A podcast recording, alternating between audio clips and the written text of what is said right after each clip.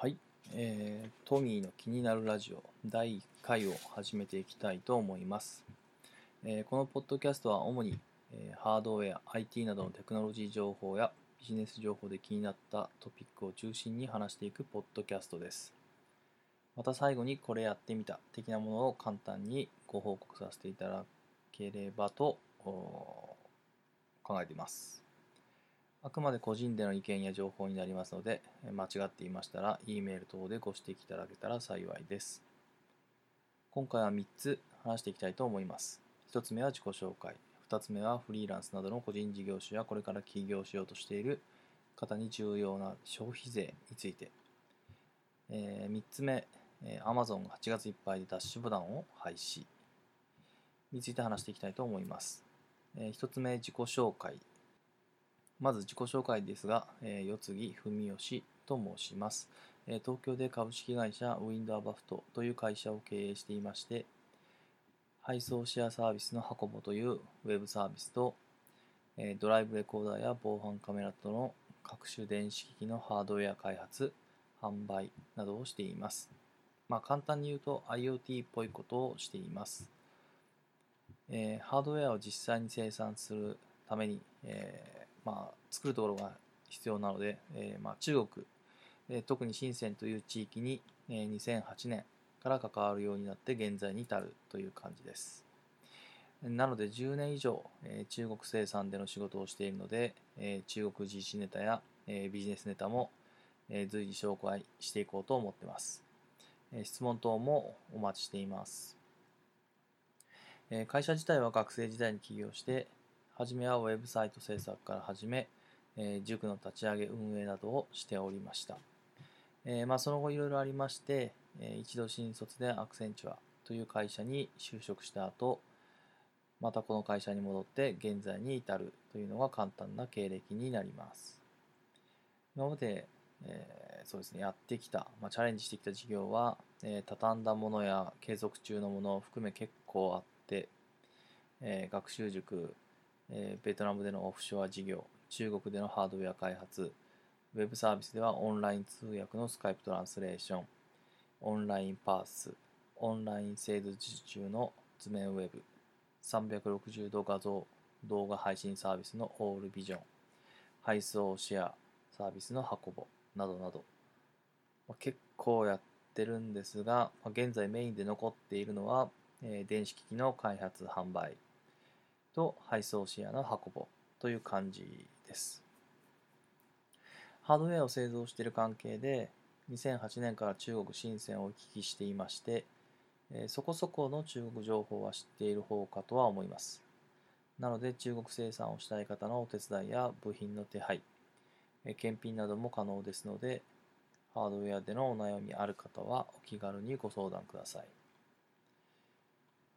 2項目ですね、えーフリーランスなどの個人事業主やこれから起業しようとする方に重要な消費税について、えー今年の10月1日から、えー消費税率が10%に上がるわけですが、えーフリーランスや個人事業主個人事業主小さい会社の方には、えー影響の大きい適格請求書等保存方式というのが2023年10月1日、まあ、4年後ですね導入されます。何その難しいの？って感じですけど、まあ、これ要するに、えー消費税を納税している事業者の発行する領収書じゃないと、えー経費生産の際に消費税控除を受けられませんよっていう意味になります。まあこれそうですね例を挙げますと今ですと100万円分売ると消費税8万円がかかるわけでこれをまあお客様から預かって、えー後に税務署に納めるという形になっています。えーですけども、まあ、もちろん仕入れなどが発生するわけでこれ仕入れが、まあ、例えですが同額100万円であれば8万円の消費税を逆に払っているのでこれは決算の際に相殺して、えーこの場合ですと納税額消費税額がゼロということになると、まあ、こういう控除を受けるあの仕入れ税額控除というのがあるんですが、まあ、先ほどの、えー消費税納税事業者じゃなかった場合はこれができなくなりますよと。いうことになるので、えー、一般的な企業は、えー、通常まあ消費税納税事業者、まあ、消費税を納めている業者さんが多いのでもちろんこの、えー、控除を受けたいというわけなのでその控除を受けられる領収書が欲しい。くなるのがまあ通常なので、えーまあ、この消費税を納税していない事業者、まあ、特にフリーランスや個人事業主が該当する可能性が高いと思うんですけども、まあ、このような事業者との取引を、えー、ちょっとやめていく可能性が高いんじゃないかなと考えています。まあ、要するにこれ税分、消費税分10%分が単純にコストになってしまうので、えー、やはりまあ取引をしづらくなってしまうかなと思います。まあ、これは意図は消費事業者同士でお互いに牽制をさせて、まあ、消費税の納税率を高めるということが目的らしいです。まあ、ただしですね、これ、えー、現在売上1000万円以下で免税事業者になっている法人の方やまあ個人事業主の方でも、まあ、申請して消費税納税事業者になることができます。えー、これで登録番号がもらえるので、それを領収書に記載すれば先ほどの問題は回避されますと。ただし、まあ、消費税を納めることになるので、えー、売上が小さい方や法人などの場合はかなり対策が必要になりますと。えー、2019年10月1日から2023年9月30日までの4年間は移行期間なので、その間はまだあの先ほどの適用はないので、その間にどうするかを、まあ、該当する事業者の方は考えた方がいいかと思います。えさらにですね、これ、発注者側も問題あの考える必要があって、まあ、自分が今まで外注していたフリーランスさんや、まあ、仕入れをしている事業者さん、もうこれが本当に消費税納税事業者なのかというのを確認する必要が出てきます。これ相手がそうじゃなかった場合は自分が消費税分控除ができなくなって自分が10%分を納めることになってしまうのでかなり注意が必要になりますと。で最後に3番目。これ Amazon が8月いっぱいでダッシュボタンを廃止。2015年に始まった Amazon ダッシュですけどダッシュボタンデバイス。まあこれあテククランチの記事なんですけど2019年8月31日で機能を停止すると告知しているそうで、まあ、完全に、Amazon はこのサービスを停止してしまうということのようです。まあ、利用者も少なかったようなのですけども、ただこれ2015年にこの IoT ですね、流行りだした頃なので、その頃の先駆けのような商品だったので、えこの商品が他の商品に与えた影響はかなり大きかったかなと思ってます。えー、それで最後に、これやってみたですね。えー、今回はですね、えー、古いドラレコを監視カメラ化してみましたと。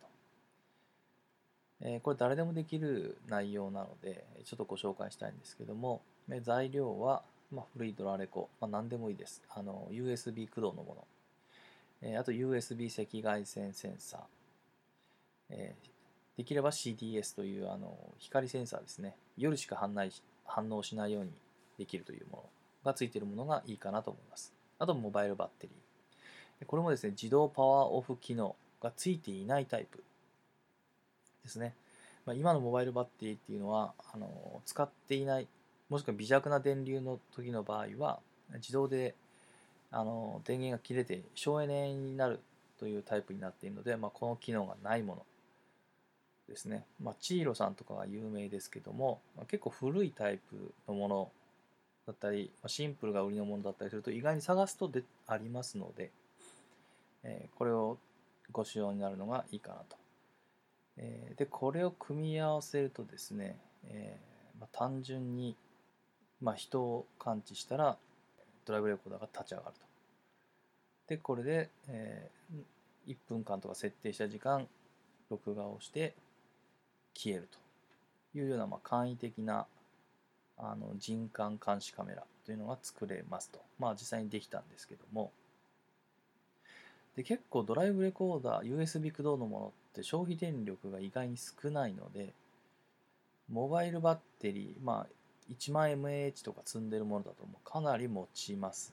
でさらにこの先ほどの CTS 付きの、えー、赤外線人感センサーを使うと、まあ、感知した時だけ立ち上がるので実際まあ1ヶ月とか持ったりもします。まあ設置する場所にもよるんですけど。えー、ただですね、問題は古いドラレコだと内蔵バッテリーがダメになっているので、時刻がいちいちデフォルトの2012年だとか2015年だとかに戻ってしまうっていう不具合が出る場合があるので、まあ、実際僕はあったんですけども、えー、これ対策としてカメラの画角内に、えー、置き時計を設置しておきました。まあ、アナログな解決法なんですが、まあ、かなり金はお金はかからないので、特にそして難しくもないと。まあ、こういう方法で、ま簡単に簡易防犯カメラというものが出来上がりましたと。えー、今日はこれまでに、えー、なりますと。えー、次回、また同じように、え気になるトピックと、またこれやってみたを、え紹介していきたいと思います。質問などは E メール等で受け付けてますので、質問等あったらお問い合わせいただければと思います。それではまた次回よろしくお願いします。